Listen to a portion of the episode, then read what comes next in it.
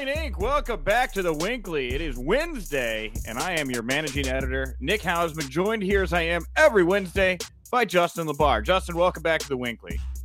Another week, another day, another podcast with Nick Hausman.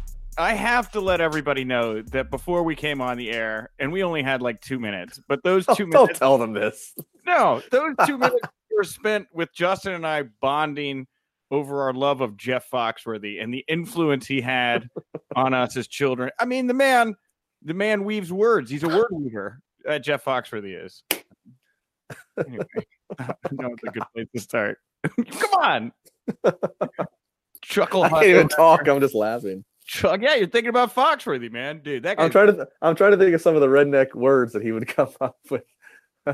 Yup, get two. on him. Get on We're him. going. We're going. We're going to the mall. Yup, two. Get on him. That's right. Or Ewans. That's y'all plus three, right? I think that's what it was. Anyway, hope y'all like this opening banter about Jeff Foxworthy. You got more? What you could. What you could. Also, What you one? could. My God. Uh, we, we, we, we've just we've just alienated a large population of the audience right now. what are you talking about? Wrestling fans love Jeff Foxworthy. In fact, I, in my opinion, there hasn't been enough that uh, has been done between Jeff Foxworthy and pro wrestling. You know, If if you mow your lawn and you find a car, if the number of cars you own that don't work outnumbers the number of cars that do, you might be a redneck. Oh man. if both you and your wallet, if your dog and your wallet are both on a chain, You know, I want to I want to, you know, we got some news to get here to talk about. By the way, yes, the WINCLY here now Tuesday through Thursday live noon Eastern here, Wrestling Inc YouTube channel. Um but you know, I, I I've been uh once it was pointed out to me that that WWE is like conservative SNL, which it is in a lot of ways. Um it's become like a whole different experience for me and you know, I watched on Monday when Otis debuted in that that weird Alexa segment, and I was kind of like betwixt on it. Um, but then I saw him last night on SmackDown where he did the thing where he was just like chugging the, the, you know made up milkshake with eggs and stuff, and Alexa got in on it. And I'm, I'm starting to see the I'm starting to see the allure. And then, and I don't know why I'm going here with this, but then I was reading this morning how they're bringing the Ghostbusters back, and I get a re- I get a real hardcore like Belushi vibe off of Otis now. The more I look at him, I'm like, this guy kind of reminds me of like that Belushi energy. And Slimer is based off of Belushi. Like Belu- that's Belushi's role in Ghostbusters. So those of you that don't know, Slimer was based on on John Belushi. So now I'm starting, and I don't know how I got here, but I'm starting to see Otis as like the Slimer of WWE, and I kind of love it. You know, I, lo- I love, I don't know, I love it. I think it's very accurate. it's kind of like the evolution of what of what Bull James could have been had they kept Bull James. You know, what they were doing the bull fit and everything. Yeah, that's true. He's tearing it up on the Indies. Oh, he is. Uh, yeah, no, I'm happy for him. Uh, speaking of, the, I, I I read the Entertainment Weekly article last night about Jason uh, Reitman being, and I had no idea that he was the kid in the second Ghostbusters who thinks, who goes, "My dad thinks you guys are full of crap." Yeah, That's hilarious. That's dude. This is yeah. This is this is not a pop culture show about Ghostbusters, but yeah, there is a, there's a teaser trailer out there too. It's coming out in 2020. Go seek it out, all you Ghostbuster fans out there. But this got to be a palate cleanser, Justin. Th- This has got to be. We are sorry for this all female reboot that that caused you visceral anger out there. We're gonna give you a good Ghostbusters remake now. Would be my would be my guess why this is going through. the real accomplishment will be if they can pull Rick Moranis out of wherever he's at, because I know like he like quit everything. He does he does like occasional second city shows here Oh, in really? Chicago and can't yeah he'll do stage shows where he'll recreate some of his old characters uh, from SCTV. Um, but yeah, no movies. I would also I'm a big Moranis fan. Would love to see Rick Moranis back. Anyway. Uh let's uh let's talk wrestling here. This was a great little opening bit of punditry here. If we I have to, if we have to. I loved it. Um, this is the WINCLY. Like I said, we are now Tuesday through Thursday, live noon Eastern. Justin will be back tomorrow with me. We'll talk more wrestling. Maybe we'll talk more Ghostbusters. Who knows? Uh, but if you want to hang out with Justin and I, we are both respectively doing some very cool events on the Royal Rumble Day. Um, the day of Rumble. I will not be there. I will be here in Chicago. I'm hosting a party at Duffy's Tavern and Grill. It's free to attend. Doors open at 4 p.m. Central. We're going to be playing games, giving out prizes. I've got some Wrestling Inc t-shirts that Raj is sending me. So come on out. But Justin, how how can how can fans maybe party with you during the Royal Rumble?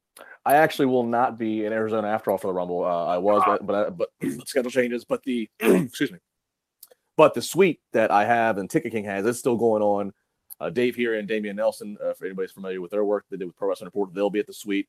Um, so that you can still go and have a great time. Uh, you can still use my code LaBarFan on Ticket King to get tickets, or if you want to get in on the suite, you can go to ticketkingonline.com and search for that. Uh, but I will not be the day up. I am though. We are working already now for our WrestleMania plans. That I will be in New York. Uh, and the latest I'm hearing is we're looking at doing actually a tailgate uh, outside of MetLife, uh, among other things that weekend. So once oh, it gets closer, you're you know. gonna you're gonna have heat with the Bullet Club block party. They may come and lay you out. yeah, we'll see what happens. Oh man, weird. Uh, well, I got another fun announcement here. I'll save it for the end of the show. We're gonna be running a contest next week, so stick around to the end. Uh, you'll get the first word on a big contest we're running next week, where you can win very cool prizes. Uh, but before we get to the news, yes, later on in the show, if you're listening to this on iTunes, now you can watch us live Monday or Tuesday through Thursday, noon Eastern. Here, we just talked the news, but if you want the full WINCLY experience, you got to go over on iTunes, subscribe to Wrestling Inc. Audio because today you're not just going to get Justin and I doing our, our punditry here and our, our wonderful insight on Ghostbusters. You're also going to get an exclusive interview with WWE superstar Goldust, the brother of Cody Rhodes, Dustin Rhodes. I uh, am tickled pink uh, about this interview. Uh, we debated to release it yesterday. We did DDP yesterday because his book came out. But man, it is cool to get to talk to him about you know how his recovery is going from injury. He just had double knee surgery. We talk about what he was most recently doing in WWE, and I talked to him about the elephant in the room, his brother Cody's new promotion, AEW. Very, I mean, this is this is rare, Justin, that you get a, a WWE guy that will also comment on a story like AEW. I, I, I, that's why I'm so tickled pink about this interview. It's just very unique. They don't come up that often like this, you know. No, it's rare, and um, I, I know, uh, you know, all sides are probably a little bit. The PR department's a little careful about uh, what what they want to be talked about. I, I, guess I'll do a teaser now. Next week on my wrestling reality podcast, it's out at 7 a.m. every Thursday, right across all, all, across all platforms. I will have an interview with one of the talents from AEW that was at the rally. So, uh, oh, you don't so want to tell us who? Not just yet. We'll wait okay. next week. That's fine. I'll, I'll I'll poke you again tomorrow. Uh, well, let's talk about the the pro wrestling news here of the last 24 hours. So since we're we're live here three days a week, uh, Tuesdays are more of a recap of the weekend news. Wednesday we're going to uh, dive into what we have. And then tomorrow we're going to have uh, the Thursday shows kind of end of the week. There's going to be a little bit more variety into them. So we'll, we'll talk about that later. But here's what's going on. Well, here's what's going down here has happened in the last 24 hours, guys. You can find more all this at WrestlingInc.com. Uh, the viewership came in for Monday Night Raw, and Raw drew 2.77 million average viewers, 17% increase uh, from last week. This is really the best viewership they've done in months. Uh, is uh, is the fresh start working, Justin? Do you think this was coincidence? Do you think this was luck, or do you think this was the result of hard work paying off? Well, I do think from a storytelling aspect, they did some good things. I mean, first off, they did not have uh, any, you know, they didn't have they had they didn't have college football competition like they did the week before. Uh, so from the competition standpoint, a little bit easier. no NFL, right? Um, you know, uh, but I, they did do some things that just traditionally work. Okay, uh, I know it's very, you know, very overplayed, but the limo showing up. Let's just look at the start. Limo show up. Vince. Um, then we get Braun Strowman, who was still a, a, an overact. Then we get Braun after the break in the window, stare down to Vince, go to commercial. So now we've already in the first 10, 15 minutes, you know, and then obviously the storyline of Braun, you're out of the match. So now we're waiting to see, well, who's going to be, who's it going to be the Vince picks? That's kind of holding you on there. Then Vince comes out and we find we get all the participants. Okay, now you're gonna have a match. Now you have another reason you got to hang out and come back and check it out to see who wins. So they did a great job threading the story uh, all the way through the night, um, and I think that's probably the biggest factor of why they they saw the viewership they did. Man, that, that's that's so that's so smart to look at it that way. And you know, I, it's funny. You know, I have you have so many thoughts. And You watch these shows now, but I hadn't really thought about how there wasn't one overarching storyline through the show, which is a trope that they've or a device they've moved away from in past years, where it's been a little bit more scattered shot. Um, that's really yeah, you're right, and that's something they used to do in the Attitude Era all the time.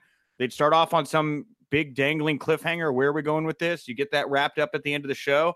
I definitely think that was a huge part in keeping people around. But you also, I mean, you got a title change on the show. You got a new Intercontinental Champion as well. Um, you know, you got to see Nikki Cross debut in a very impactful way. You uh, saw you, you, saw Ronda Rousey have a match. Yeah. Um, you know, uh, yeah. I mean, and then the other thing about it is, is the NXT. You know, so they set the theme of okay, we're going to kind of sprinkle NXT these NXT call ups that they've been drumming up these past few weeks.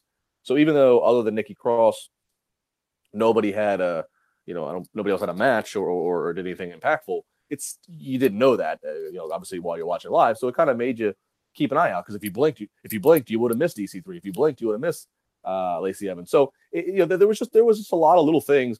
There, there's still things you can nitpick about certain stories, and it was not the the best Raw by any means, but it was much better just from a storytelling and a producing television standpoint. Yeah, I, I, think so. And you know what we're getting now too is a is a bit of consistency, right? Because that's the thing that was really lacking for me before this whole fresh start initiative. You know, it was one week we'd be pushing a guy, the next week we're going to turn him heel, and now he starts to lose, and you know, it was all over the place. I love that they're sticking behind guys. I mean, the Finn Balor push has been consistent all the way up to this point. I mean, they've been behind this guy for a, like a month and a half, two months now. That really trying to reheat him up. John Cena putting him over at the end of the show was kind of that was the finishing touch this guy needed to, to kind of get back to where he, I mean, I don't know though. Do you, what do you think of him and him and Brock? I, I'm I'm not totally sold because I don't think it's convincing. I think Brock's going to murder this man. Well, um, I, will tell you this. I, I I, I, compare this very much to the Daniel Bryan match at, Survivor Series Brock because I'm I'm a little bit like you. I, I I'm you know Brock is he's just so significant and such an attraction, and he is more real than anybody else that I do have to. It, it, it is harder for me to buy into the size difference, right? Yeah. But uh, but the Bryan match, uh, I, I, wanted to see it, and I was really I was really enthused about. Obviously, it was last minute how it came up, but I was excited and enthused, and I kept saying I'm excited and enthused because Daniel Bryan has wanted this match. This is like one of those dream matches he's wanted, so you know that he's gonna do everything in his power to put on a great match. And I thought it was I thought it was a great match the way they you know the way they constructed it. So yeah. it gives me hope that I'm not expecting Finn Balor to win, but it gives me hope that they will that and especially if there's some reports that Brock also wants to work Finn, and that's going to tell me once again this is a match that Finn's always wanted, kind of as a dream match to to do. Uh, if Brock's got his you know investment into it, then that's that's also obviously going to help it Paul Heyman as well. So uh, I'm actually I'm, I'm I'm optimistic about it. I think again I'm not expecting Brock to lose or drop the title, but I am optimistic that this will be that they will find a way to to to, to do this well. I hope so. I hope you're right. I'm really enjoying what they're doing with Finn right now. Um, it's certainly smart with the AEW backdrop right now to have that guy being as happy as possible on the roster. And I, I hope you're right. I, I, but again, it's for me.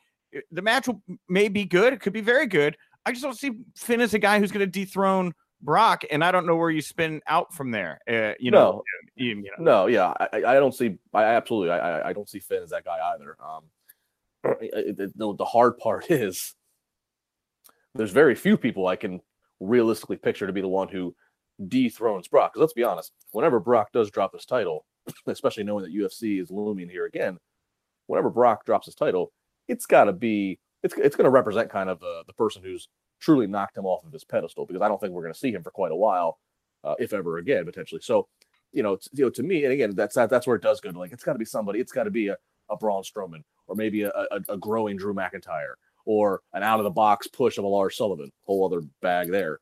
Um, so yeah, I don't see Finn as that person, but for the bell to bell, I'm intrigued. I'll watch. It's a good transition. Uh, yeah, let's talk a bit about the backstage news here on Braun and Lars Sullivan, the name you also just brought up. PW Insider reporting that Braun Strowman is not 100% cleared, uh, which we talked a bit about yesterday from the Observer report. Um, unsure, even though little tidbit update here, unsure if he will even be in the Royal Rumble match itself, which would be a bit surprising because he seems pretty prime for an entrance into into the Rumble. Uh, but as far as Lars is concerned, uh, they're saying that he's still, despite not being advertised on Raw, he was briefly advertised for SmackDown. I don't believe he didn't appear on SmackDown though, right? No. Yeah, Lars Sullivan is still under contract. This is on the heels of the reports um, from yesterday that we were talking about from the Observer about Lars not showing up for his debut against John Cena at Raw or SmackDown last week. What a what a weird story. You know, I, I hear it's because of anxiety issues. Totally sympathize. Uh, what have you heard about this, and, and what's your feel on the Lars Sullivan situation in WWE? I was initially a little bit skeptical when I when I saw the report and I heard the initial news of it. I guess last week it was, um, just because I was like, you know, I don't know, it just maybe just because out of it was just kind of out of the mill. You don't hear about that a lot, so I was kind of like, you know, I could see this maybe maybe maybe some communication between what happened and then to sources and, and to the final print. Maybe, maybe I don't know. Maybe it just got exaggerated. But I have to say, from people there that I've talked to, I absolutely trust now, and, and trying to be sensitive about the issue too, because it is it is kind of a, a sad issue. Um, it, it, this is real. This is a thing, and there is legitimate concern from his peers, from his friends, uh, that he's okay and, and, and what's going on. So I, I don't know what to expect And when I hear it, it just makes me go, wow. I mean, like eh, between, I don't know, this might be an unprecedented three months, and, and on the standpoint of what WWE has had to internally deal with with talent yeah. between the Saudi Arabia situation, Roman Reigns uh, departing to, to deal with his health, um, in you know, you know, injuries we've we've seen, you know, injuries we've seen. Granted, you know, obviously Becky Lynch getting punched in the face didn't take her out for any more than a few weeks or what have you. It actually fueled her stuff. Um, the AEW factor of, of now you got talent doing this, uh, and Braun Strowman getting hurt, and and and and where where do they last to push with him? The next big guy looks like they're going to strap a rocket to. Now uh, a question mark at the moment. I I really don't know. This is a. I mean, yeah, Shawn lost a smile. Yeah, Stone Cold got dropped on his head. Yeah, I mean, you know, we've seen, you know, yeah, Triple H tears a quad. You know, we've seen isolated. Wow, that that's a blow, domino effect. But this has just been across the board these last three or four months. Uh, uh, just a brutal time for WWE in terms of dealing with personnel and the cause and effects. It's it's uh, you know I again and I I haven't talked to anybody close to the situation with Lars. I talked a bit about yesterday other friends I've had that suffer with vertigo and anxiety and stuff. And you know Lars was so consistent down on NXT, but there's less eyeballs on NXT, right? How does your your mind change when all of a sudden you're going from playing to a, a smaller crowd on a on the WWE network to playing in front of millions of people in front of these big stadiums? You know, for some people that can really have an effect on you. You know, it can feel overwhelming. Um and, and um yeah I, I i do i sympathize with the guy. I wonder if if that may be the issue here. Yeah. Yeah i don't know i don't know the specifics in terms of like like i don't know the timeline of like he showed up and then something was like i, I have no idea what it was. I have, I have no i have no specifics in terms of like it was i don't know i have no specifics to the situation but it is true that he is dealing with some anxiety and there's there's a bit of a of a mystery or silence on his end of like, of like you know people people kind of concerned about his health is, is, the last I heard this week. So I, hope that it gets cleared up and rectified and everything's okay. But I, I hope so too. You know, and there was also you know in between the move from NXT to the main rosters when people started going through his old social media messages, remember, and like all that stuff got out.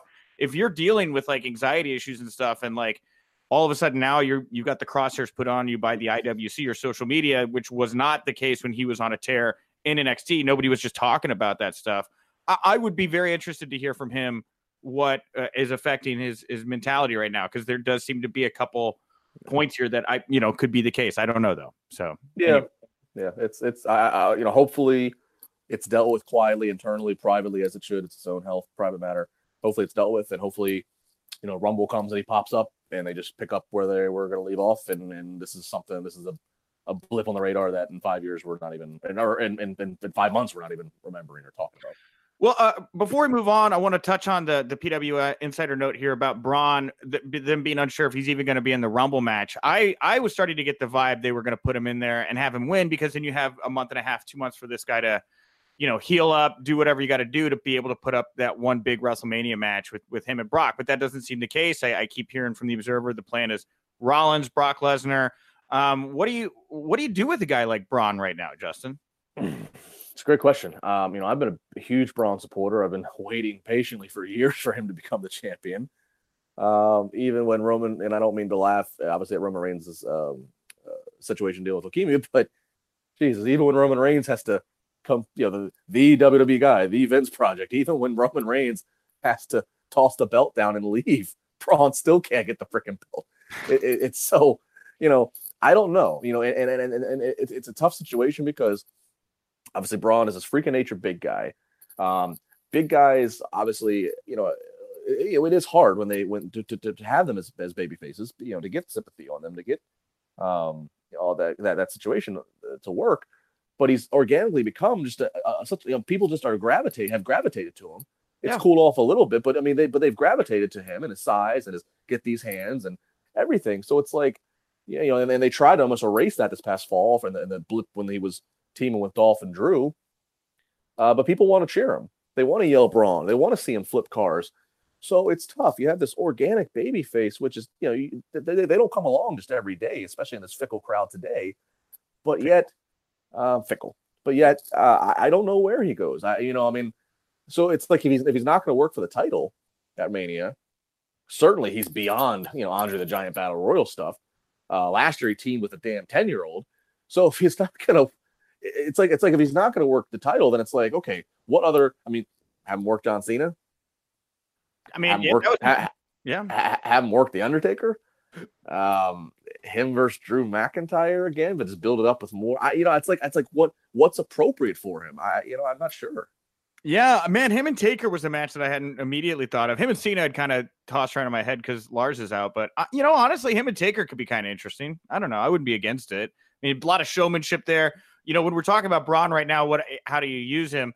It, I, it brings to mind, you know, Stone Cold Steve Austin when he broke his neck, right? That was when he went on the hottest period, hottest tear in the Attitude Era, where he would just show up stunners, beating people up with crowbars and things. He wasn't wrestling matches, right? Because he wasn't good to go. I think there's something to be said about keeping it simple with Braun and letting him just flip stuff, tear tear big things down. You know, if that's what people are enjoying watching him do, and you know you're trying to fill time till you can get him back into a wrestling ring to have a match, have him flip everything. Yeah, have him tear things apart. Have him be a big walking monster. I mean, people seem to enjoy that. It seems to be keeping him fresh. You know. Yeah, I mean, you know, obviously uh, Batista's possibly in question because of, of, of his Hollywood requirements. So, Right. you know, if he's out of the fold and if Triple H, I don't know if Triple H will be healed in time. I mean, he's a freak when it comes to rehab, so it's possible. I mean, Triple H and Braun. I mean, I, I just, I, am trying to think of like who's big enough for Braun to work. Vince. Um, oh God, there was there. I loved the awkward moment when when uh, Braun was trying to reattach the limo car door to be like, "It's fine, it's fine." oh, it's not fine. Um, well, there's another name that's been heated up here in the WWE universe. If you watched SmackDown last night, you saw Andrade Cien Almas. Uh, now just Andrade on WWE.com. No, no Cien Almas, just Andrade. He beat Rey Mysterio. Granted, a bit of shenanigans there uh, from Zelina Vega, but he beat Rey Mysterio last night. They they seem to be rallying behind this guy too. And I completely credit that they dropped his name down just under. I mean, I could not. But wrestling fans, they need to they need to get more responsibility in their life because they must have not enough to talk about or worry about. The, the outrage uh, of people I watch on Twitter that they've just ruined his, and this is before the match, that that, that they've, they've ruined his career, that they've shortened him Andrade. Eh, Like, what does it matter? It's marketing. They think Andrade is probably going to be easier than Andrade Cien Almas. So it's marketing, whatever. The, g- it's, it must be working, guys. Andrade, and he has one of the best matches I've ever seen. Um, I, I just can't believe I can't believe that this was like a thing. I really couldn't believe that this was a thing, but it was very much a thing on social media. You know, like uh, you know, I mean, I, I, I mean, uh, can we can we not can we not enjoy Rusev because he's no longer been Alexander Rusev? I mean, like, I just people get so caught up on this stuff. I don't understand. Well, Rusev will be taking on Shinsuke Nakamura. Still two names, not just Shin. Is he just Shinsuke on on WWE.com? I actually wouldn't be shocked if he was. Anyway, um, Rusev and Shinsuke are going to face for the U.S. title at the Rumble. But but back to Andrade, um, man, him and Rey. That was an incredible match on on SmackDown last night. Incredible, incredible, yeah. Really just incredible. And you know, you talked about how oh the WWE is ruining this guy, shortening his name to just Andrade. You know, beat the drum here for the past couple months about how fans have just you know some fans have just said oh they're wasting this guy. He loses all the time. You know, I think it's you and I have been talking through this the, the past couple weeks or months about how you know while he's gone out there and lost, it's not like this guy's been getting squashed, right? Right. He's been going out there working with big names, worked with John Cena. Uh, I believe he worked with Daniel Bryan, had good bouts. Um, always came up just a little bit short. And that's why I think it means more when you see him beat somebody like Mysterio last night. He's finally got one. Now the story becomes can he turn the tide? Can he start stringing a couple together here after after a losing streak? And I firmly get the vibe that's the direction they're going with this. yeah, it was a great match. Um, and one one of the great things about the match, obviously, was it, it was was was the the speed of it, the pace of it. It, it was not 100 miles per hour. It kind of it picked up, it ramped up, and then it would settle. I mean, it was really well done. I'll say this: I, I I'm not sure why. I, I- would have. I mean, I I I would have ended SmackDown with it, quite honestly. Um, or, or maybe maybe maybe they didn't know how good the match was going to be. I don't know, but I would have having in hindsight, I would have put that as as your finisher. Not that you know, I know I know that they're trying to. I know that SmackDown tries to focus on a little bit of everything, so they wanted to give uh, Miz and Shane their time to shine, you know, putting them in the main event spot. But I, I would have put that as the anchor for the end of the first hour, and then put Rey and Andrade, you know, as the as the main event. Again, hindsight. Is this is this is it too easy to just say Shane and Miz lose at Rumble, miscommunication leads to a match at WrestleMania. Do you think that's the route they're going with those two? You'd think the payoff is a match between the two, but I don't know how fast they move to it. I, part of me would make me think that maybe they would win titles beforehand. I mean, the road to Mania is considerably long, and there's several stops in between uh, Rumble and Mania.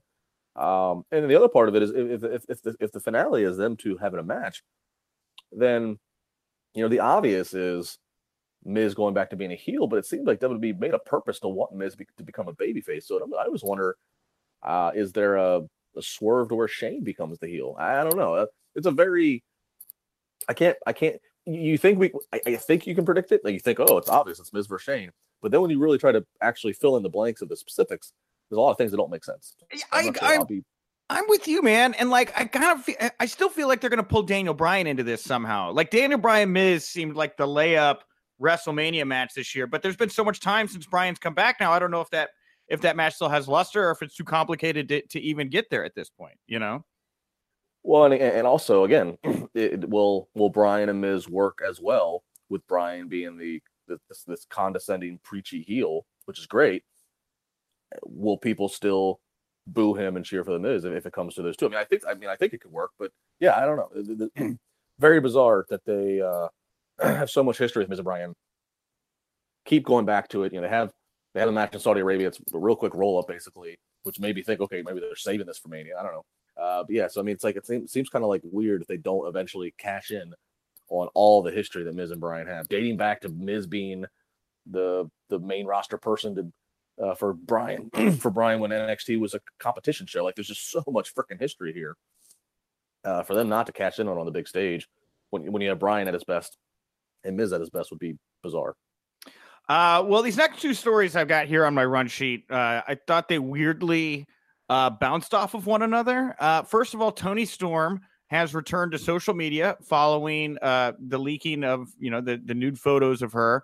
Uh, there was the whole hashtag We Support to- Toni Storm movement, um, but she's back now. She posts on Instagram. Looks like she's going to be interacting with fans again. And the same day that she comes back, uh, there's also the story that the most viewed clip on YouTube from Monday Night Raw was uh, the producer dude at walking in on Alexa Bliss, uh, nearly topless backstage. That did, Justin. That clip, it is what noon, 36 hours. In 36 hours, that clip has done 3.4 million views, maybe more at this point. Let's say three six. Let's say 100. Let's say 100,000 views an hour, Liz for or, uh, mm-hmm. Justin for the tease of uh, possibly seeing Alexa Bliss topless. I, I there's just it's I don't know. It was just weird juxtaposition those two stories next to each other. You know, I, I get shocked by wrestling fans outrage of Andrade Cien Almas being short Andrade. I am not shocked by wrestling fans flocking to the to, to the most generic tease of Alexa Bliss changing. I, I, have a theory, and I don't know this. I'm just this is completely speculation. Please. I have a th- I have a theory, knowing WWE and knowing what well knowing what we know about how things kind of come together, that that little segment, that little blip of the producer coming in and, and her changing, uh, must be a rib or a joke or a, a nod to something that happened internally. Whether it's whether that particular guy, I don't know who he is. I mean, I know a lot of people working, or not a lot, but I know enough people working I don't know who he was so I don't know if he, the actual person, whoever he is, if like he got outed that he has like a crush on Alexa Bliss, so they put him in an awkward, funny situation.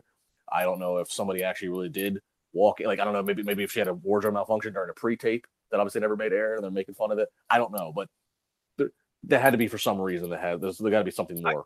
I, my um, that's not what I thought. Though that's a good theory. Again, we're just theorizing here. My theory is they're seeing what success Impact has had with Scarlett Bordeaux if you check out the YouTube videos for Scarlett and the stuff she's done on Impact, also very highly trafficked stuff. And you know, on uh, Impact this past Friday night, they moved to Pursuit. She came out did the strip tease with Scott Steiner. You know, they're talking about moving in that edgier direction. I, I chatted a bit about this yesterday, but part of me wonders if this isn't you know WWE trying to say, hey, we can still do this, right? You know, we we're not going to lose. We don't want to even lose that ground to these guys. We can still go there. We could be sexy. Damn it you know. And how odd too. How um maybe not odd. Now now I'm just reaching. But it is it is funny to me that that they pull this little stunt that's got us talking. It's got the YouTube clicks going, and they're in Memphis, and Jerry Lawler's there, and like it's like an easy layup of like Jerry Lawler, the whole puppies thing, and it's like it's an easy way to like acknowledge a Jerry Lawler gimmick of the past that we all love without having to say puppies. If like if Jerry was if Jerry was gonna do an interview with Alexa Bliss and, she, and he went to knock and she just happened, you know, like I mean, I I was I thought about, it, I was like, man, I was like, yeah, Lawler there, it's Memphis, like what an easy one they could have done there. Man, I didn't even think about that. Yeah, Jerry just signed a new two-year contract with WWE, and he's going to call the men's Rumble match. I think was the uh, the latest updates on Jerry. So I think him and JBL are on the men's Rumble match commentary team. Wow, that I is. Think, I think you might have to. I don't have Google in front. I might have, might have to Google check, but I think know, it's JBL too. You know who the third man in that booth should be? Jeff Foxworthy. You have to be the most, we'll call it the Southern Classic. You know, let's have a good, let's have good time. Uh, all right, uh, last uh, last two bits here before we throw to this Goldust interview. Uh, Shane Strickland has announced on Twitter that he is now a free agent, uh, better known as Killshot and Lucha Underground. Uh, it does seem like these Lucha Underground guys, these contracts have uh, slowly been coming up here recently. You know, there has never been a better time to have any notoriety in pro wrestling and tweet out, "I am a free agent." I feel like that's when the money trucks just pull up to you right now, isn't it? I'm gonna go tweet that right now just to see what happens. Lastly, here, uh, Ring of Honor, who has been shoving, uh, shelling out some cash here to, to secure their own talent, uh, had a setback over the weekend uh, at Honor Reign Supreme. Uh, we reported yesterday that Flip Gordon and Chris Sabin had been injured. We have a, an update on that. Believe that Sabin suffered a torn ACL in his right knee during a six-man mayhem match at the international television tapings in Atlanta. Sabin began clutching his knee after executing a super hurricanrana on Flip Gordon. He was unable to finish the match and was helped to the back. Gordon has injured his right knee during his match against Tracy Williams uh, in uh, Concord, North Carolina on Sunday. It is believed he will be out of action a minimum of four weeks with a possible MCL sprain. Gordon came up limping after hitting a running drop kick in the corner. He tried to continue, but his knee gave out. The referee stopped the match. Gordon was helped to the back. Um, you know, just bad bad luck here for Ring of Honor. Two guys that obviously are great parts of the roster going down. Uh, wishing them both uh, a speedy recovery. Anything on either injury, Justin? No, no. I, I, was actually as you're reading, I was just thinking to myself, man, uh, acknowledgement of a compliment to Chris Sabin. I mean, how long he's been around the business? He's been going at it for a long time, at, at, at, with with high risk. No kidding. Uh, all right. Well, with that, if you are listening on the podcast version over on the Wrestling Inc. audio channel on iTunes, get ready for an exclusive interview. And if you're watching this live here on the Wrestling Inc. YouTube channel, go subscribe on iTunes because you are about to get a very gr- a very cool interview. Here it is right now. Me chatting with none other than Dustin Rhodes, aka Goldust. Uh, I could not be more honored to welcome at this time to the WINCLY, former WWE Tag Team Champion and Intercontinental Champion. You may know him as Goldust, but today we're going to talk to him as Dustin Rhodes. Dustin, thank you very much for taking the time today. Hey man, thank you very much. You also forgot the United States champion. I was two times the United States champion. Um, I, I I apologize. You know, it's like you have to pick the accolades. You know, you can only say so many things at the top. I could cram it all into you. Got you got like four Slammies, right? Slammies. I I don't know. I guess something like that. I think so.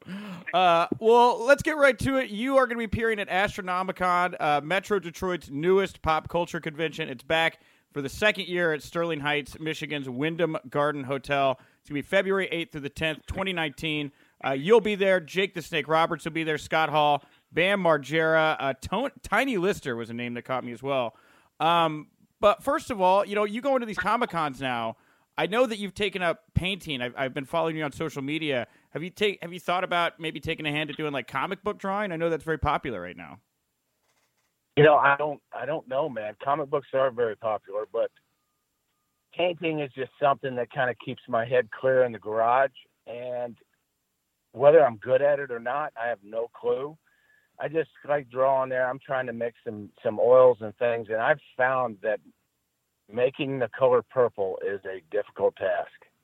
Oh, it is very very hard to make the the color purple because I was trying this on my last uh, last painting, and uh, it just was not working. I was getting all shades of maroon and you know too dark or brown, and it just it it sucked. But I like doing it, man. Uh, comic books, that's not my thing. I Cody loves comic books.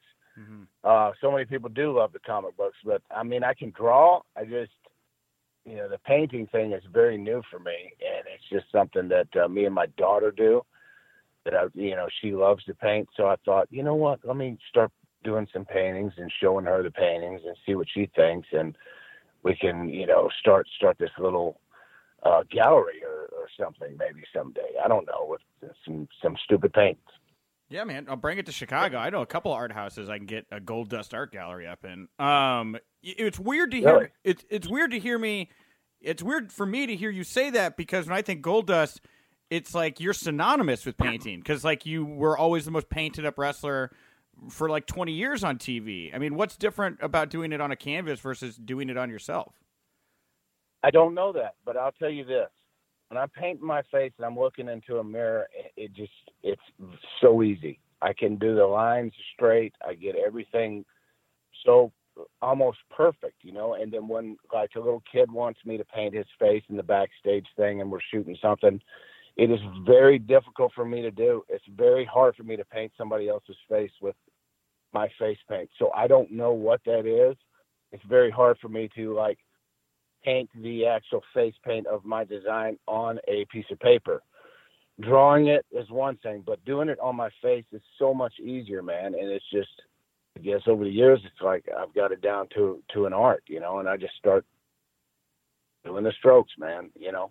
Yeah. Uh, well, uh, you know, I thought it was cool to hear about Astronomicon that you and Scott Hall. Yeah. I thought it was cool that you and Scott Hall are going to be at the same convention um, because one of the feuds that sticks out to me most when I was uh, just getting into wrestling was uh, y'all's feud going into Rumble '96. Uh, you and, and Razor Ramon, which really was like one Yeah. of the one of the feuds to kind of like help establish uh, Goldust. I mean, tell me a little bit about uh, what it was like working with Scott uh, through one of your earliest Goldust feuds.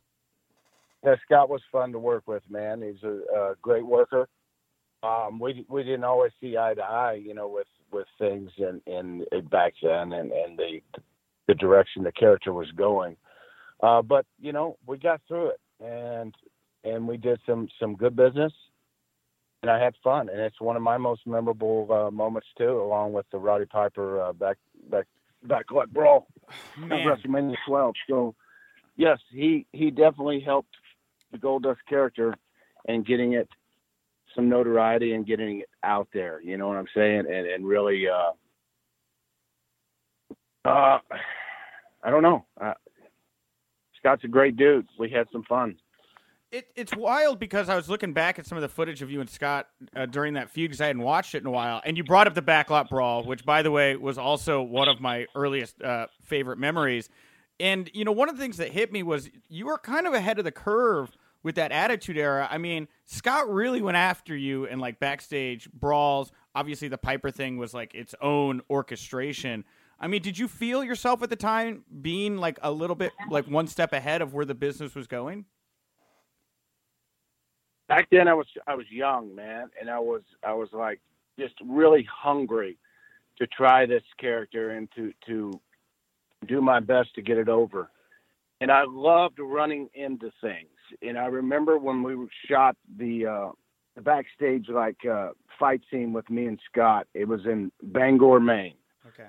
and it's cold outside, it's snowing, and Vince just shows up. It's a house show, you know, it's it's a live event, and that's when Vince used to go to a lot of the live events, which I really loved because he was like one of the boys, man, and it was like he loved the business. He would stand at the curtain and and just like ooh and ah over big spots and things. It was a lot of fun. It was nice to talk with him then, and it's outside of an office setting and I was looking for things with with uh, Scott Hall for him to throw me into. We had tables and this electrical panel, and it. The more I can get out of running into something and making it seem like he is just killing me, the better. It makes me feel good because I'm selling something. I love to do that. I love to um, to make things more than they are, and we were doing that, and we did it, and the character was, I think, and and uh, a big part of it was that I put my 110% into it. So Yeah, it, it, was just really cool to watch back. It's it's awesome to hear you talk about how Vince was like one of the boys. Um, I used to do Bret Hart's podcast, and one of my favorite Vince stories is where like Bret laid him out with the the heart attack at like a bar or something afterwards. Do you have any like crazy yeah, po- post show Vince McMahon stories? Yeah, I don't have any uh, big bar stories about Vince, but I do have a story that that made him like he, he was like a kid in a candy store. It was really cool. Um, we were at the Garden, uh, Madison Square Garden, and I was working Savio Vega.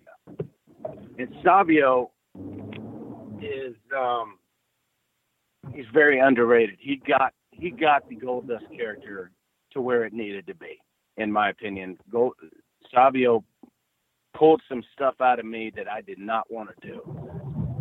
And we tried it in the garden and the people just went nuts.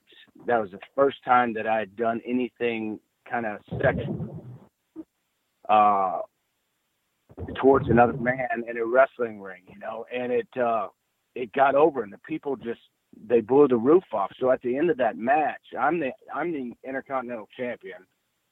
And at the end of that match, I wasn't I wasn't used to these suits yet either. These singlet uh, unisuits that I wore. They were very, very hot. I couldn't breathe. All my pores are closed. You know, I'm wearing gloves, all this heavy stuff, and I get to the back and I'm asking, help me get this, help me have this suit. I'm laying down on the ground because we just went out there and tore up for 25 minutes in Madison Square Garden. And Vince kneels over and he's looking at me and he's got this grin on his face. And I'm like, what the hell is going on here? And he's looking at me with this this deer in the headlight candy store, man. And and he, he he's like, Dustin, do you feel like going out there and getting some heat on? him I'm like, yeah, sure. Go out there and give him a nut shot. So I'm like, and, and he helps me up, you know, and I'm, I'm, I can't breathe. I'm like hot and sweating and just crazy. And I run back out there and Savio is facing the other way and he's up on the second rope, you know, and he's, he's taking, he didn't win the title, but he took it from me that night at the end of the match, and he's holding it up, and the people were going crazy.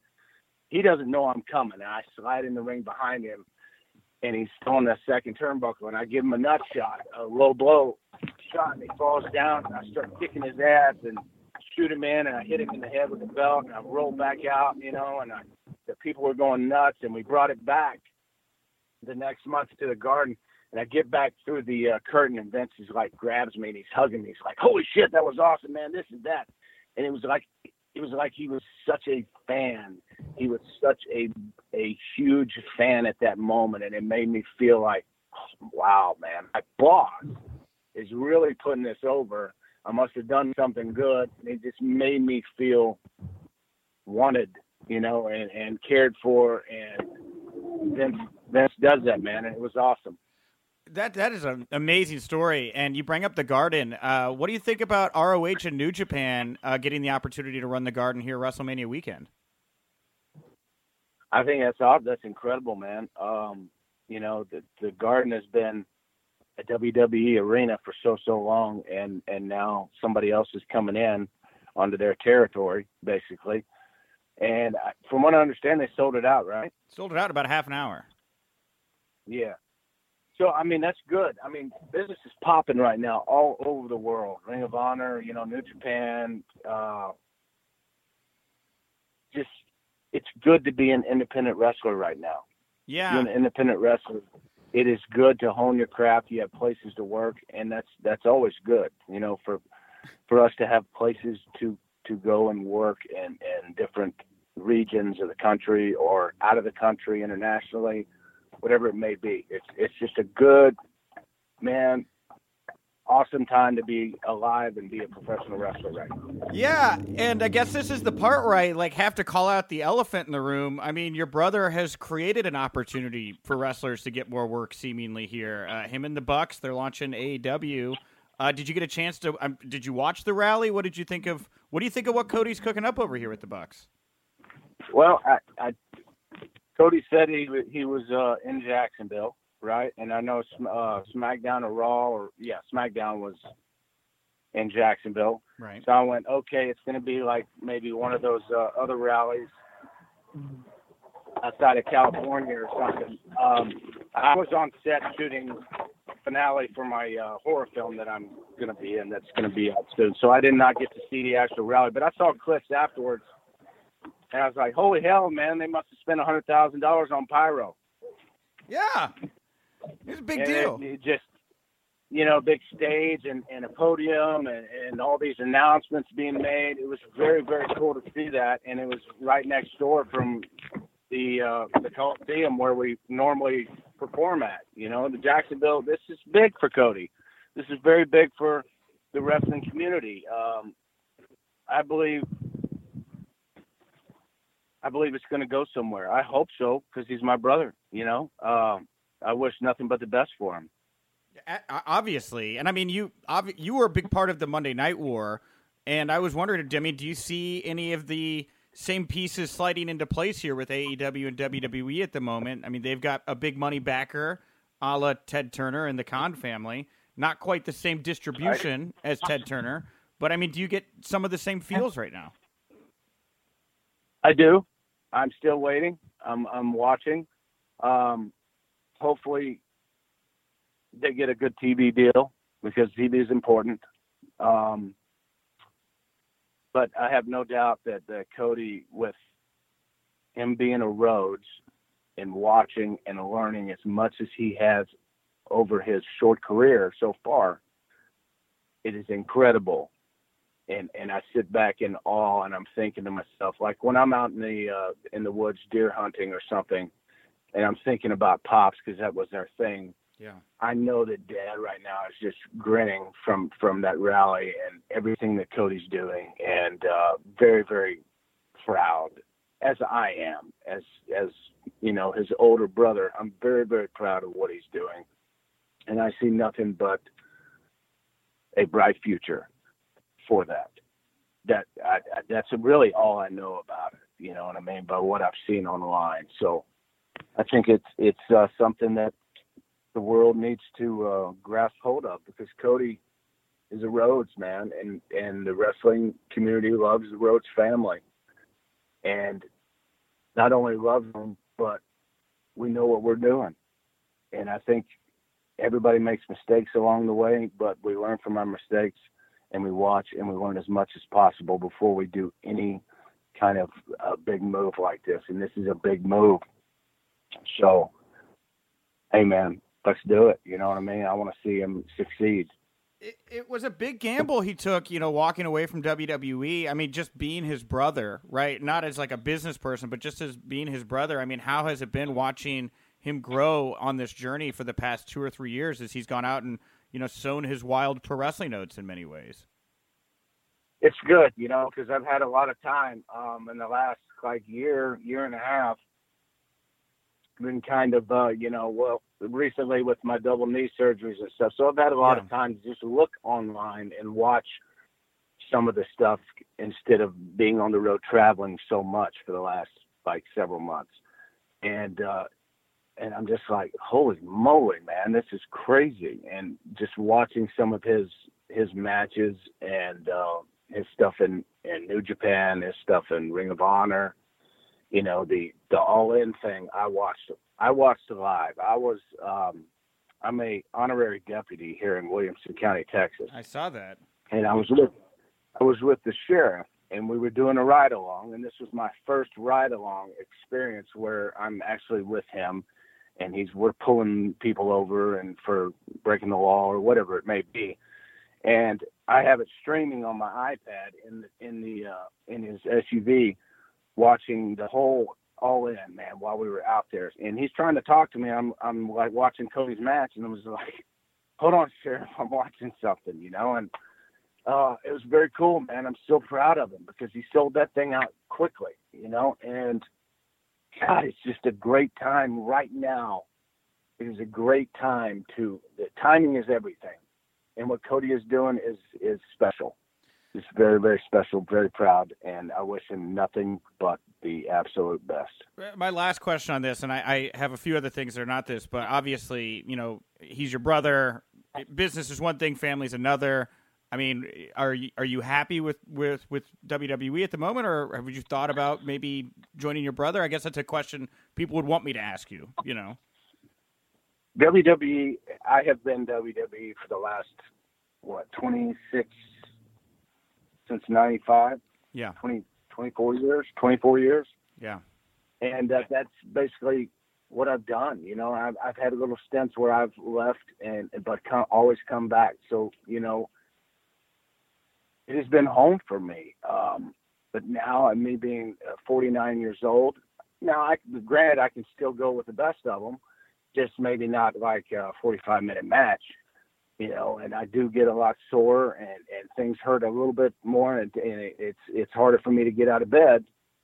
But when it's time, when the red light comes on, we go. You know what I mean? But with these last two knee surgeries, I've as much as I love film, I'm looking forward to acting right now and, and doing something a little different than wrestling, which is my acting career, because that's another dream that I've always had. And I've accomplished one dream. So I, I want to accomplish and, and, and really give it a good go at this at this acting career. I've done a few independent movies. I just finished one. And granted these are low budget films, but we've got to start somewhere. Just like anybody fresh and young in the business, you got to start somewhere, and you learn and you perfect your craft, and that's what I'm doing. So, and in the meantime, I'm doing some comic cons and having fun, actually giving back to the fans because the fans, without them, Goldust wouldn't wouldn't be here. You know, without without them hating me, laughing with me, loving me, they wouldn't. I wouldn't be here. And this is a chance for me, like Astronomicon is a chance for me, for the people who come to see me specifically, that I can shake their hands. You know, and it's not me walking down the aisle to a ring and in a uh, live event situation where I'm just slapping their hands as I go by. I can actually talk to them, shake their hands, tell them thank you for their, you know, years of support and their continued support and give back because I think it's very important we give back to the fans. We give back to the young talent. The people that came before me, they gave it to me. They they sh- showed me what they knew. I listened, I learned, and now I think it's that time for me to give back to the young kids coming into the business and to our fans. So that to me is very very big and and I want to do that because that's important to me. I love the fans and I love this business. It's always going to be with me. I came out of my mother's womb wanting to be a professional wrestler, but I also now want to be a professional actor, which I already am in a way, but for the silver screen. You know what I'm saying? I mean, it's, I'm watching The Rock and I'm watching Batista, and I'm watching them just take over the world, and they're doing such a great job.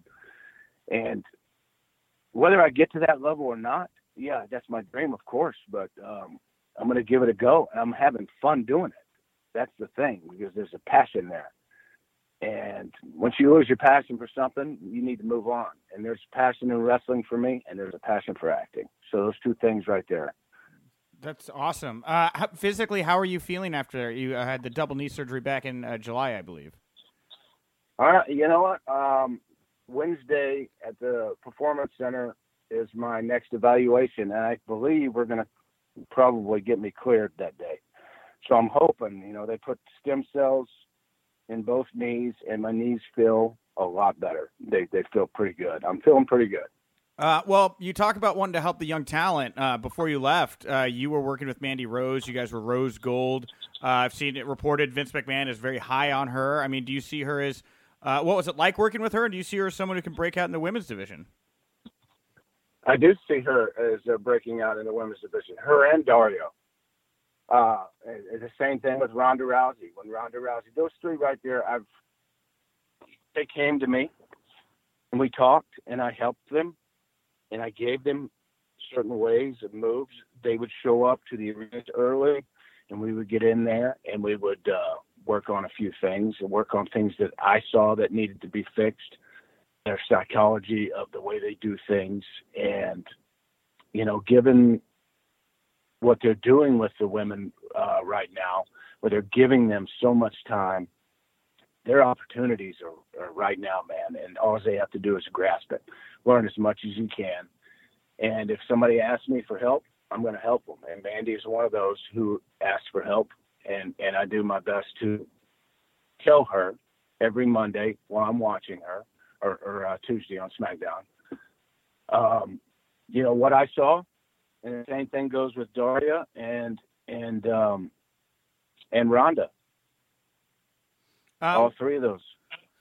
Yeah, uh, what do you what do you think about Becky Lynch's quick rise to the top here? I mean, she's taking people off, uh, you know, by storm. She is Becky, man. It's right time at the right place with an attitude like Becky just came in. Um, and she's got that like stone cold type type of attitude, man, and it's resonating with the fans, and I love it. I think it's I think it's kick ass. She is the man.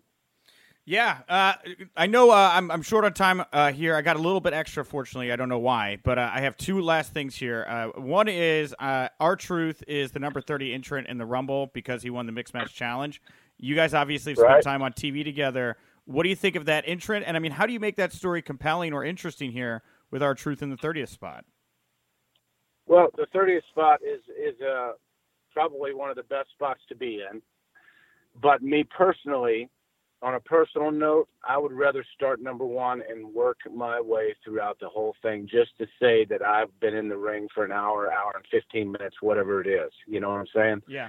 Because you have some that you, you have a feather in your hat when you say that you lasted, you outlasted all other 30, all other 29 uh, competitors.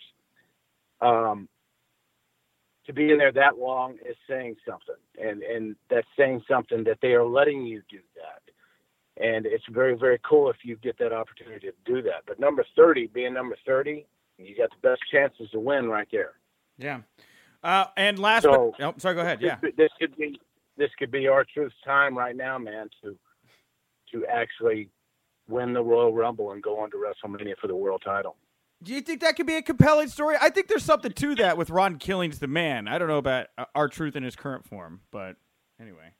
Um, last, I- yeah, I do. yeah, Well, we'll see.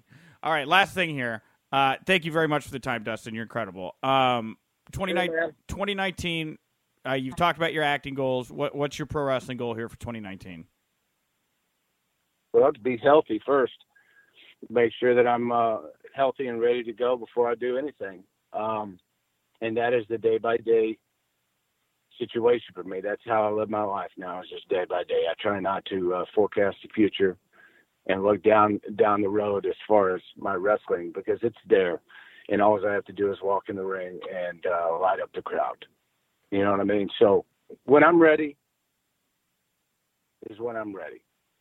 That's all I can tell you. Cool. Uh, Dustin again will be appearing at Astronomicon in, De- uh, in Detroit, Sterling Heights, Michigan. Actually, the Wyndham Garden, February eighth to the tenth. Uh, again, it's him, Jake Roberts, Scott Hall, Bam Margera, Tiny Lister, many more. Dustin, anything you'd like to leave the fans with here today before you let us go? Man, come see me. Come see me if you want to shake a hand. Or you want a story. I'll be more than happy to sit down with you and talk with you. It's what I love to do. I love you fans, and I appreciate you for your support. Come on out and see me. We're going to have a lot of fun. Astronomicon is going to be big. Thank you all very much for tuning in this week. Thank you to Goldust uh, for joining me for that chat there. Justin, thank you for coming back. We'll be back here tomorrow at noon Eastern uh, to help people wrap the week up talking uh, pro wrestling punditry. Uh, where do you want to send people to find you, follow you? Anything else you want to plug here to wrap up the show? Uh, at Justin Labar on Twitter. Uh, again, my podcast, Wrestling Reality, out every Thursday morning at 7 a.m. So uh, we, there's also the Ask Labar segment inside that podcast, so people can directly interact by just using the hashtag Ask Labar. Mhm. Um, yeah, a lot of good stuff. Uh, you know, uh, you know, doing stuff with you, doing the podcast. Um, you know, the, the suites at Rumble, the suite at Mania, all kinds of stuff. A lot, of, a lot of it's a fun time, obviously. And then we you know, we didn't even really talk AEW today because no no real new news, but we of course know that that's lingering and it's gonna be a fun year. It's gonna be a real fun year. Yes, yes. I'm sure we'll have some some AEW news tomorrow. Um, it, it doesn't. It never seems to stop dropping around here right now. Um, yes, uh, come back uh, tomorrow. You can see Justin and I, uh, of course, like I said at the top of the show. Uh, join me at Duffy's Tavern and Grill, Royal Rumble Day, 4 p.m. Central Standard Time. The doors will open. We'll be playing the Pick'em game. Uh, come have a good time with us. Also, I tease you guys are going to be doing a contest next week, next Wednesday and Thursday on our Twitter account. We have partnered with fun.com. You guys got to go check these guys out. Fun.com. All kinds of cool stuff toys, presents for men, presents for women. But two winners next week, and we're going to reveal the rules next week on Wednesday and Thursday on the Twitter account. But two winners, Justin, are going to win $100 gift codes for fun.com. A hundred, a hundred dollars for a, a, website that is geared towards just toys and cool stuff. So uh, we are thrilled to be doing that. We'll have some rules next week. How do I enter? Can I can I enter? Yeah, dude. Well, yeah, put the rules up on Twitter and you can enter. Sure. All right. You're probably not going to win because you work for us, but you can enter. I'll absolutely allow it. Um, and uh, that's it. I'm at Wink Rebel over on Twitter. Uh, thank you all so much. Tomorrow on the show, we'll be back. I'll have an exclusive inter- interview with Brody King, uh, newly signed Ring of Honor star, and we'll also have an interview with uh, Steve Mongo McMichael. So, a lot to get to. Oh, I love it. Did you, pot? you get excited? You excited about Mongo? I am.